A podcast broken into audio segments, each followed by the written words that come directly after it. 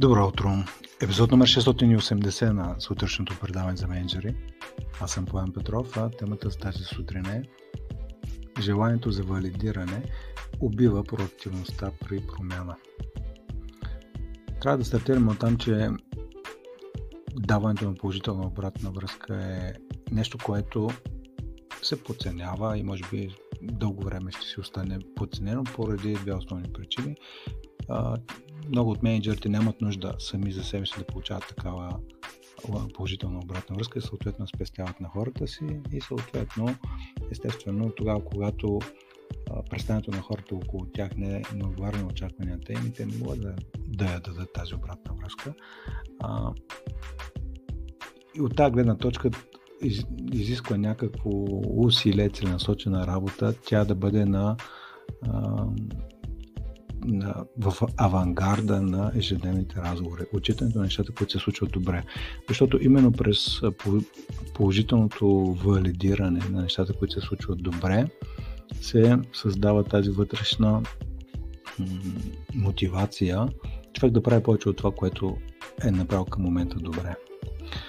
И сега този епизод, както подсказва и самото име, обаче понякога създава една изкуствена зависимост от външната валидация, външното одобрение и ще видим защо се получава така в рамките на епизода и какво може да направите вие като ръководител на екип, така че да преодолеете това валидиране. Защото когато нон-стоп потупвате по рамото хората едва ли не за това, че са отметени най-малката задачка в тодолиста си, тогава се по...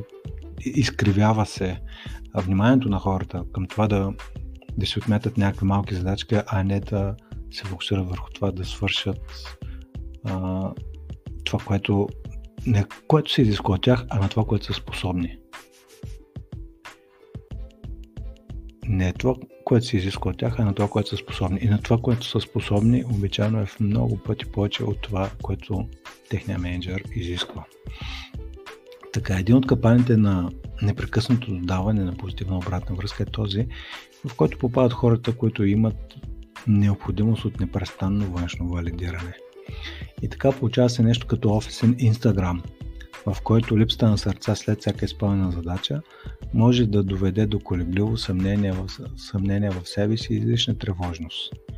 Така се създава престрастеност към положителната обратна връзка от другите. Тоест, това е основното послание да забележите дали не през положителната обратна връзка и менеджерите обичайно залитат. Нали, а, и тук да, да използват прекалено много определена техника или инструмент след определено обучение. И може би това е повод за отделен подкаст, за да направите разлика между техника и рутина. Техниката е, е нещо безмислено ако не е част от рутината ви. Защото когато използвате някаква техника, като например външното валидиране, т.е. или позитивното утвърждаване на някаква задача, хората неизбежно ще усетят, че използвате тази техника за постигане на нещо за успокоение, да ги насърчите и така нататък. Обаче, ако то стане част от вас и е рутина, тогава става въпрос за това кой сте, а не какво правите. То, тоест, разпознаването и положителната обратна към, връзка към другите е просто естествен начин по който гледате на тях. Тоест, когато видите човека от среща, автоматично забелязвате какво прави добре и какво е свършил добре. Тогава то става рутина, а не техника. Но за тези неща може би отделен подкаст ще направя. Сега, обратно към темата, подсилената позитивна обратна връзка върши чудесна работа за начинаещите в определена област. Те действително имат нужда от външно валидиране, от трупане на увереност и сигурност, че вървят в правилната посока и с правилната скорост. Но същата подсилена позитивна обратна връзка няма такъв положителен ефект за напредналите. За тях тя е повече шум, отколкото сигнал, както не си спомням кой беше казал. А, мисля, че не, да не се бъркам, едва ли Айнштайн, но ми се върти нещо някой от, нали, от, от авторите от него, хората от неговия калибър, който а, е казал на непрекъснато на колегите си, нали, да, да, давай по-бързо с, тази, с тези хвалебствия, че имам да си върша работата. Тоест някои хора действително гледат с а, така към позитивната обратна връзка с а, нежелание, не, нямат нужда от нея, но за голяма част от хората е точно обратното. Така че за хората, които са експерти в дадена област, те по-скоро печелят и имат нужда от негативна. Т.е. оценяват я по по-положителен а, начин. За напредналите негативната обратна връзка има по-силен положителен ефект, отколкото положителната обратна връзка. И тъй като е малко, може би, объркващо, нека да го повторя. За напредналите негативната обратна връзка има по-силен положителен ефект, отколкото положителната обратна връзка. Ако един менеджер е предразположен да дава предимно позитивна или предимно негативна обратна връзка, без да се образява с нуждите и нивото на човека от среща, ще попадне в този капан, а именно да залива с излишна позитивна обратна връзка опитните или да разколебава и да пречупва ентусиазма на начинаещите с прекалено негативна обратна връзка. Колкото да е вярна, никоя позитивна или негативна обратна връзка, която не е дадена подходящо, няма да бъде особено полезна. Тогава, когато менеджерите работят по инерция и подхождат еднакво към всички, на практика досаждат на опитните и отчаяват начинаещите. Това се получава. Похвалата и оплакването са абсолютно едно и също нещо, а именно обратна връзка. Нищо повече. Но ако към похвалата и оплакването се прибави его, тогава желанието за външна валидация абсолютно убива проактивността и креативността на хората. Наблягането на положителна обратна връзка е чудесен старт в началото на всяка промяна, но за да е ефективно, за да е ефективно дългосрочно и за да не се попадне в капана на търсенето на непрекъсната валидация, тя трябва да се балансира в хода на промяната. Тоест баланс вместо интензивност. И два въпроса за размисъл към вас и към вашия екип. На първо място, въпрос номер едно. Какво се случва с увереността на начинаещите във вашия екип, ако им спестите положителната обратна връзка в началото на промяната? Тоест, каквото и да, да може да, да имате някаква генерална промяна или можете току-що да стартират работа, ако им спестите положителната обратна връзка, обърнете внимание какво се случва.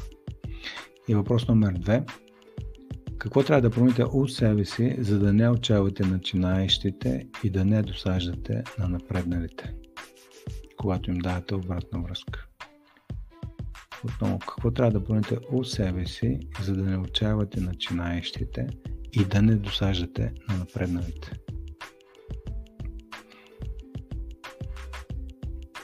Така, изкушавам се да ви кажа какво да направите, но няма да ви кажа, защото тогава просто ще ви мине през ушите. А идеята е да се замислите и да видите какво може да направите, така че да не отчаявате начинаещите и да не досаждате на напредналите. Това беше за днес. Епизод 680. Желанието за валидиране убива проактивността. А, цял ден буквално може или серия от дни може да се отдели на тази тема. Как да се направи точния баланс между положителната обратна връзка и конструктивната или негативна обратна връзка. Типичната грешка на менеджерите е да прекалят с негативната и така да задушат ентусиазма и мотивацията на хората и втората типична грешка е да подхождате еднакво към всички. Тоест, освен личностния тип на човека от среща, трябва да разграничите дали положителната обратна връзка към него по-скоро не е излишно досаждане.